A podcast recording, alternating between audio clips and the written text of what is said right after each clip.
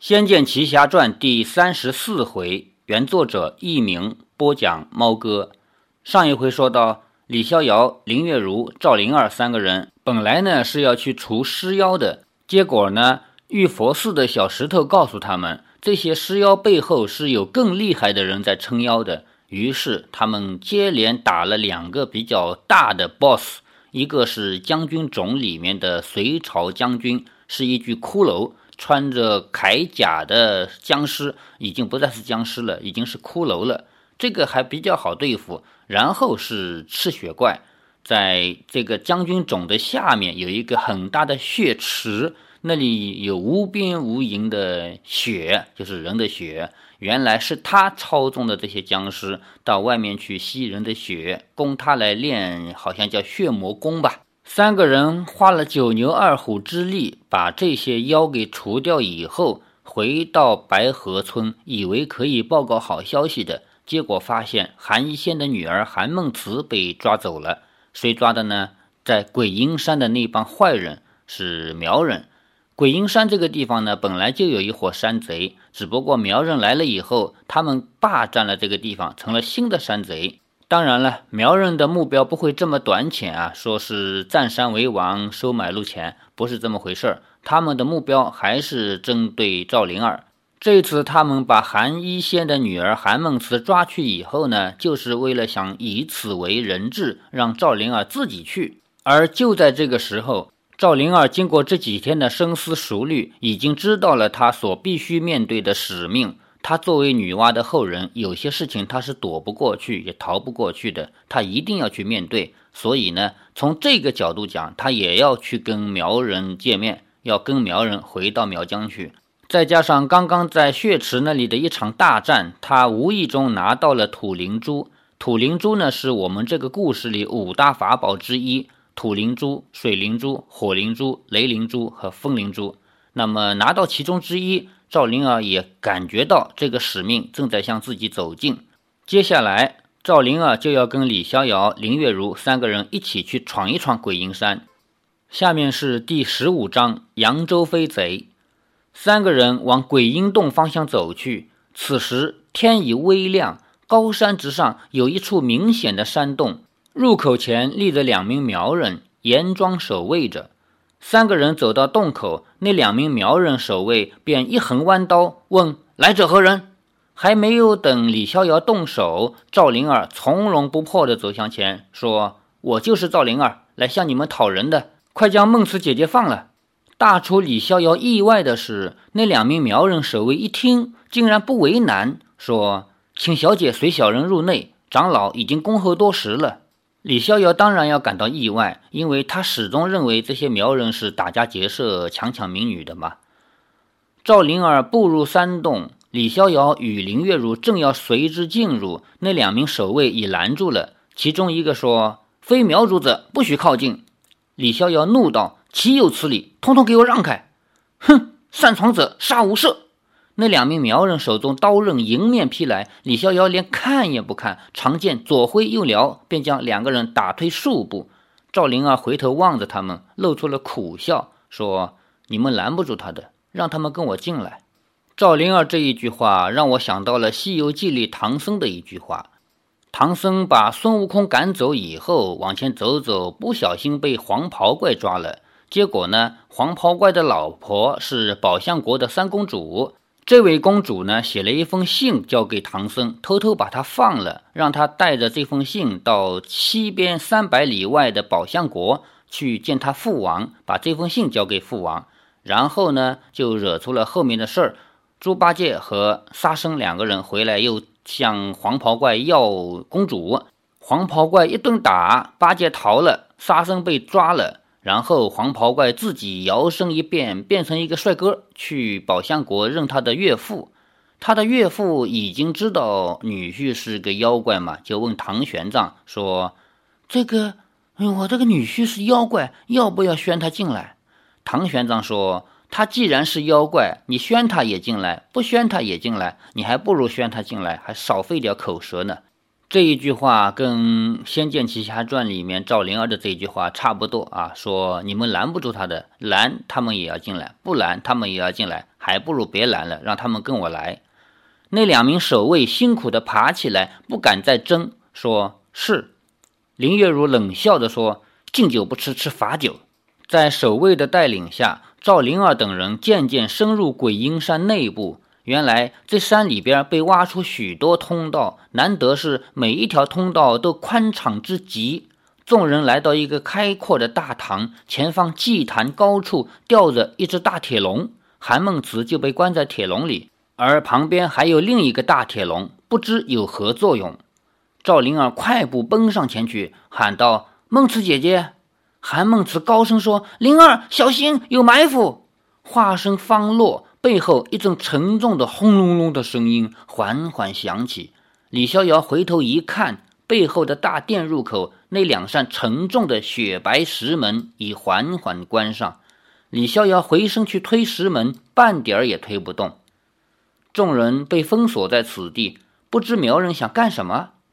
李逍遥走到铁笼下面，说：“梦慈姑娘，我们会救你出去的。”韩梦慈说。你们别过来，离我这儿远些。这铁笼，他还没有来得及说出下半句，另一扇石门缓缓打开，一名一身雪白长袍的白须老者，在几名苗人护卫的簇拥下，威仪万千地走进室中，走到李逍遥等人面前，恭恭敬敬地弯声说：“参见公主。”李逍遥没想到他们这么大礼，一时倒愣住了。赵灵儿见怪不怪，说。把孟慈姐姐放了。那老者说：“请公主殿下宽心，只要殿下回嫁，我们绝不为难其他人。也就是说，我们不会为难孟慈的，只要你跟着我们走就行了。”赵灵儿冷笑一声说：“我知道你们把孟慈姐姐抓来，就是为了逼我出面。现在我来了，你们还不放人吗？”老者说：“属下该死，为了大事，不得不以力相逼。”这万死之罪，回到苗疆后，任凭公主处置便是。李逍遥忍不住说：“你死了这条心吧，灵儿是绝不会跟你们走的。”那老者说：“公主殿下，请吧。”赵灵儿有几分犹疑不定，这样的神情看在李逍遥眼中很惊讶。灵儿，你不想跟他们走，不是吗？不料赵灵儿神情矛盾，说：“我，我。”李逍遥无法置信。那老者说：“公主殿下，老臣得罪了。”说完，他脚下一踩，李逍遥和林月如上方的铁笼哗啦啦的落下来，沉重的铁笼瞬间落在地面上，扣紧了地板上原先的机关，形成一个铁牢。逍遥哥哥，林姐姐，赵灵儿大惊，又转头对老者说：“你、你们……”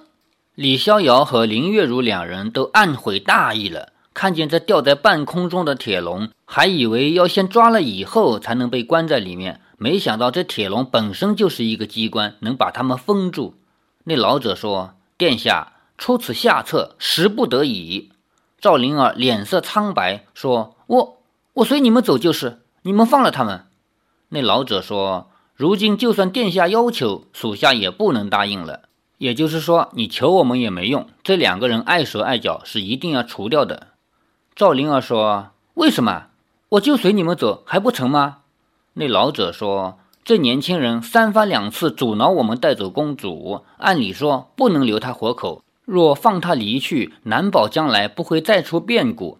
公主殿下，请体恤属下不得已。”赵灵儿望向老者，坚决地说：“你们胆敢伤他们两人一根毫毛，我我就立刻自尽，谁也别想带走我。”那老者说。殿下万万不可，请务逼属下立刻杀了他们，以断公主之念。赵灵儿注视着他说：“你不相信我会自尽，要不要试试看？”那老者见赵灵儿目若秋水，凛凛有威，不禁气馁，说：“这……哎，公主，你你难道为了这个匹夫而要置大王于不顾？大王他他一直盼着能与失散十年的亲生女儿见最后一面啊！”赵灵儿惊到：“最后一面。”那老者说：“陛下重病难愈，已经没有多少日子了。”大王说：“他一生最后悔的是让巫后娘娘派人带您离开苗疆。这些日子以来，大王无日不思念着你。因此在这垂死之际，才大费周折想见你一面，希望你念在父女情分上，回到他身边。”赵灵儿犹豫为难，退了一步，说：“那他能替我找到娘吗？”那老者有些没把握，说：“这屋后娘娘她已经失踪十年，恐怕恐怕早已不在人世。何况，何况什么？”赵灵儿追问说。见那老者支支吾吾的样子，赵灵儿急着说：“说啊！”老者说：“恕老臣直言，公主殿下如果知道屋后娘娘的的身份，就该能体会当初大王为何……”嗯，为何会那样对待巫后娘娘了？赵灵儿俏脸一扬，说：“我知道。”什么？公主？你你怎么会知道？赵灵儿露出凄楚之色，说：“应该说我已经知道了，原先我也不知道的。”说完，赵灵儿又转为坚强，望着那老者说：“如果我也和娘一样呢？你们是不是也会像对待我娘那样对待我？”老者愣了半天，才说。这这自然不同。您是大王唯一的亲骨肉，也是我黑苗族中唯一有资格继承王位的嗣子。无论是是有什么变异，都是王的嗣子，都流着王的血液。李逍遥心里狐疑不已，到底赵灵儿口中我也和娘一样是什么意思？他不就是苗人吗？不就如此而已吗？还有什么所谓的变异？这变异又为何大到让赵灵儿此时此地特别要说出来？李逍遥聪明过人，以他的机智将身边发生的种种串联起来，或许可以想出个大概。但也许关心则乱，一涉及赵灵儿，他便没有那么理智。此时也只能一肚子的疑问和焦急。以上这些对话呢，说的是赵灵儿的身份问题。赵灵儿的母亲因为是人首蛇身嘛，那么拜月教主就可以拿这个来做文章，说他是蛇妖。在我们的第一章里面，也就是说在小说的序章里面，在我们有声小说的第一章里面提到过这个往事。拜月教主呢就说巫后并不是真正的巫后，这个是蛇妖，真正的巫后已经死掉了。以这个为借口，并且把发大水的责任推在巫后身上，由此呢要挟巫王，导致巫王迟迟下不了决心来杀巫后。也就是在这种情况下，巫后只好派人把小公主送走。那么十几年以后，我们又要回来讨论这个问题：巫后之所以会被害。当时只有六岁的赵灵儿之所以要逃走，一切的原因都是因为屋后是人首蛇身的。那么赵灵儿就反问一句：“我跟我娘一样，也是人首蛇身的，你们也要这样对我吗？”老者的意思呢是这样的：你不管怎么样，你是巫王的女儿，就算你的母亲是妖怪，那毕竟你的父亲是巫王，所以你是公主。你是人形也好，你是人首蛇身也好，都不影响你是公主的这个身份，所以我们不会为难你的。这些对话呢，在赵灵儿和这位老者之间呢，互相是能听懂的，但是旁边的李逍遥就一筹莫展，听不懂了，所以只能满肚子的疑问。赵灵儿轻叹了一声，说：“我随你们走就是。”李逍遥大叫道：“不行，灵儿，他们一定在骗你的。”那老者说。公主不是属下不肯放人，而是此事关系太大，老臣不能掉以轻心。万一放了这小子，他又来阻挠，老臣不能冒此风险啊！赵灵儿望着李逍遥等人，转头回向石长老说：“这个小说在这里还是有一点小小的问题啊，前后转折上面有问题。这个老者叫石长老，前面从来没提，这里突然说赵灵儿望着石长老，这样呢有点突兀。”望着石长老说：“只要你答应以后绝不许对他们出手，我就跟你们走。我不离开，谁也说不动我的。”李逍遥说：“灵儿。”那老者考虑了一会儿，终于下定决心说：“只要他们不再阻挠，老臣愿放他们一命。”赵灵儿长叹一声说：“你先将他放出来，我要与他屁事密谈，就是说我要跟他单独谈谈。”那老者有些担心。赵灵儿说：“你放心，我说话算话，不会溜走的。不，属下担忧的不是这个。嗯，好吧。石长老手一挥，两名侍卫立即上前。林月如暗自打算，等他们开了牢笼，就出手把他们打倒。不料对方离铁牢还有三步之遥，便停了下来，手中挥出一阵白烟。林月如与李逍遥一闻到那白烟，顿时便什么都不知道了。在这里，小说做了很大的调整。游戏里到了这个地方呢，是要打一仗的，而且这一战只输不赢。你要想打得过石长老，那是没门儿。随你用什么功夫，石长老跟铁打的似的，就是拿他没办法。然后你输了，而且在整个游戏里，这是唯一能输的地方。别的地方你输了的话，你就只好独挡重新打了。这个地方输了没关系，这是剧情正常发展。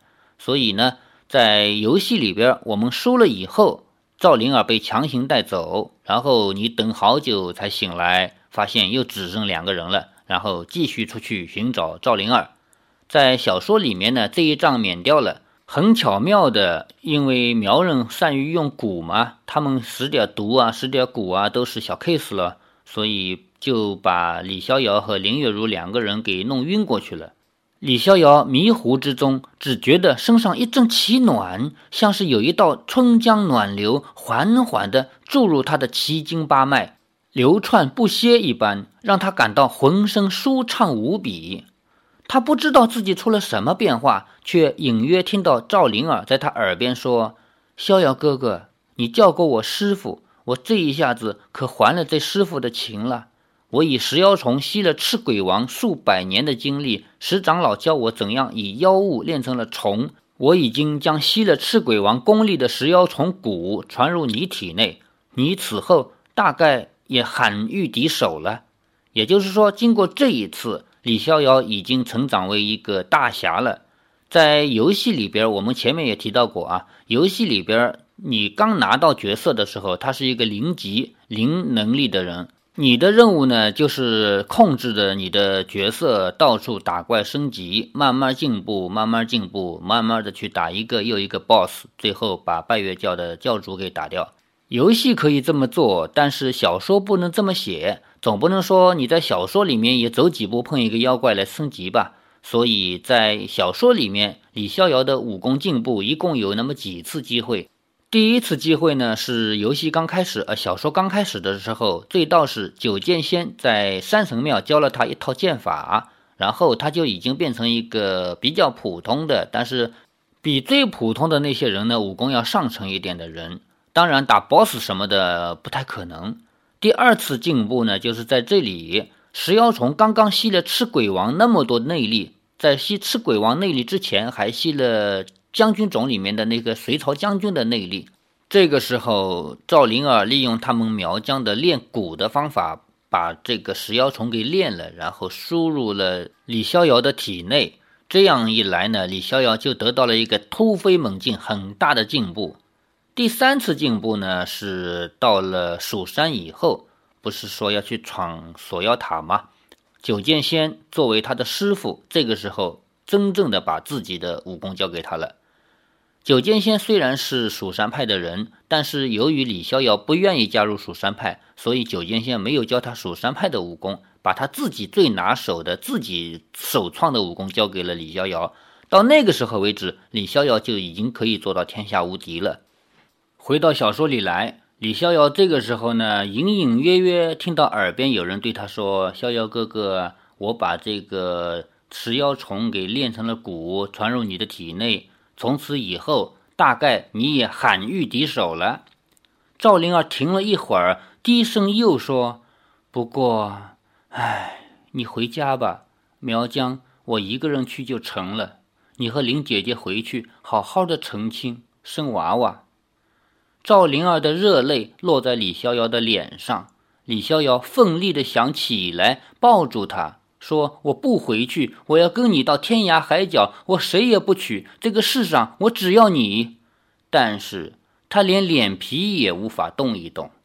他不是中了苗人的蛊吗？苗人这个族，在这个游戏和小说里面被刻画成十分善于用毒和用蛊的这么一群人。所以李逍遥中了他们的蛊，除非他们愿意让李逍遥醒来，否则凭李逍遥自己是不可能醒得来的。赵灵儿哭了一回，紧紧握着李逍遥的手，在自己脸上轻磨着，说：“我，唉，我怎么会与你，唉，孽缘，你真是我的孽缘呐！我，我不能跟你在一块儿，我就像我娘不能跟我爹在一块儿一样，这是我的命。可是，可是我也不怨，也不恨。逍遥哥哥，你，你给了我最好的礼物。”我已经满足了，我我有了你的，唉。赵灵儿温热的泪水沾湿了李逍遥的手，李逍遥感觉得出，他轻轻的吻着他的手心。接下来，李逍遥又什么都不知道了。李逍遥再度清醒时，身上阵阵寒意。他先想到赵灵儿悲切的话语，似乎觉得是梦，但又不敢肯定。接着。他听见身边有一个人急切地说：“爹，您先治李公子，他到现在还没醒，也不知怎么了。”那是韩梦慈的声音。接着，另一个女子也急忙说：“医仙，求您救救李大哥。”那是林月如的恳求。李逍遥暗想：“我一生一世没有听他求过人，这倒新鲜。”韩医仙说：“你们都醒了，怎么会李少侠还在昏迷？难道他受了重伤？”林月如急道：“一定是的，他的脸色忽白忽青，或许中了什么毒。韩医仙，您快救他，我什么都答应你。”李逍遥越听越惊奇，正疑心这不是林月如说的话，而浑然没有注意韩医仙已经握住他的碗，一整脉便发现李逍遥已经醒了，只不过还在装死。韩医仙苦笑了一下，故意说：“韩少侠没什么大碍。”林月如叫道：“这还叫没大碍？”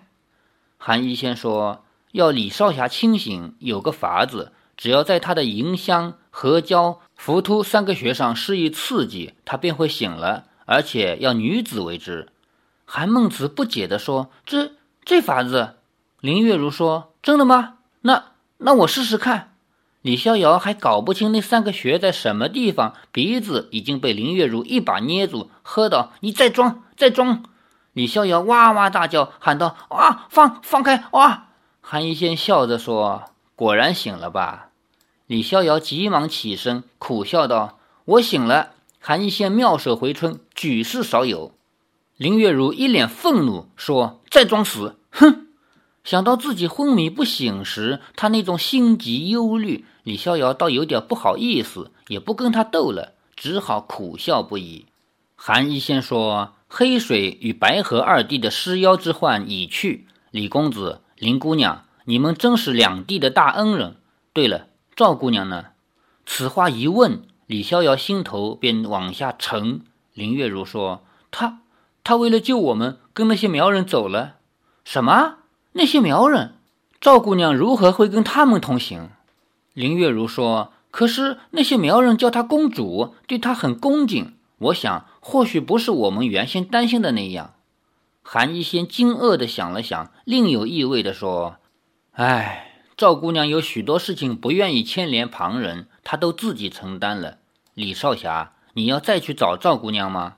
李逍遥坚决地说：“我不会让她离开我。”韩一仙露出放心的笑，说：“呵呵，那我就安心了。我相信你和赵姑娘还是有缘分的。”李逍遥说：“多谢前辈。”那我们告辞了。稍等，韩医仙说：“李少侠，我方才试你的脉，发现你的内力骤增至不可思议之境，这是怎么一回事？”李逍遥一听，竟无喜悦之意。看来昏迷之时所听的话原来是真的，也就是说，通过石妖虫炼成的蛊，把那么多内力送给他了。但是他还听到另外半句话，说希望他回去跟林月如在一起。赵灵儿要他与林月如在一起，为什么呢？见李逍遥闷闷不语，韩一仙也不好再追问了，只说：“少侠不便透露，老夫自不强人所难，请少侠与姑娘一路多加保重。”林月如说：“嗯，后会有期。”李逍遥与林月如离开白河村，便往西南的路行去。就这样，他们三个人组成的小组在一起，仅仅过了一天时间，就分手了。所以在这个小说里面，当然从这个游戏开始啊，就一直是这样的。李逍遥刚出道，碰到了他的第一个女朋友，也就是他的老婆赵灵儿。然后走到苏州，由于他的身体原因，导致他匆匆逃走。接下来的一段路程呢，李逍遥是跟林月如一起走的。那么，李逍遥跟林月如一起走的路，一直要走到锁妖塔。在中间，赵灵儿短暂的出现过一下，并且引出了土灵珠这一小段，然后他完成了一小段的使命，就再次消失。作为一个好的故事，不管是游戏还是小说呢，都应该这样。我们前面也提到过，并不可以说主人公随时随地像韦小宝那样，同时带七个老婆在身边，还要互相不吵架不吃醋，那样的故事并不是最好看的故事。所以呢，一切凄美的故事都伴随着分分合合、思念、爱这一些的元素。好，欲知后事如何，且听下回分解。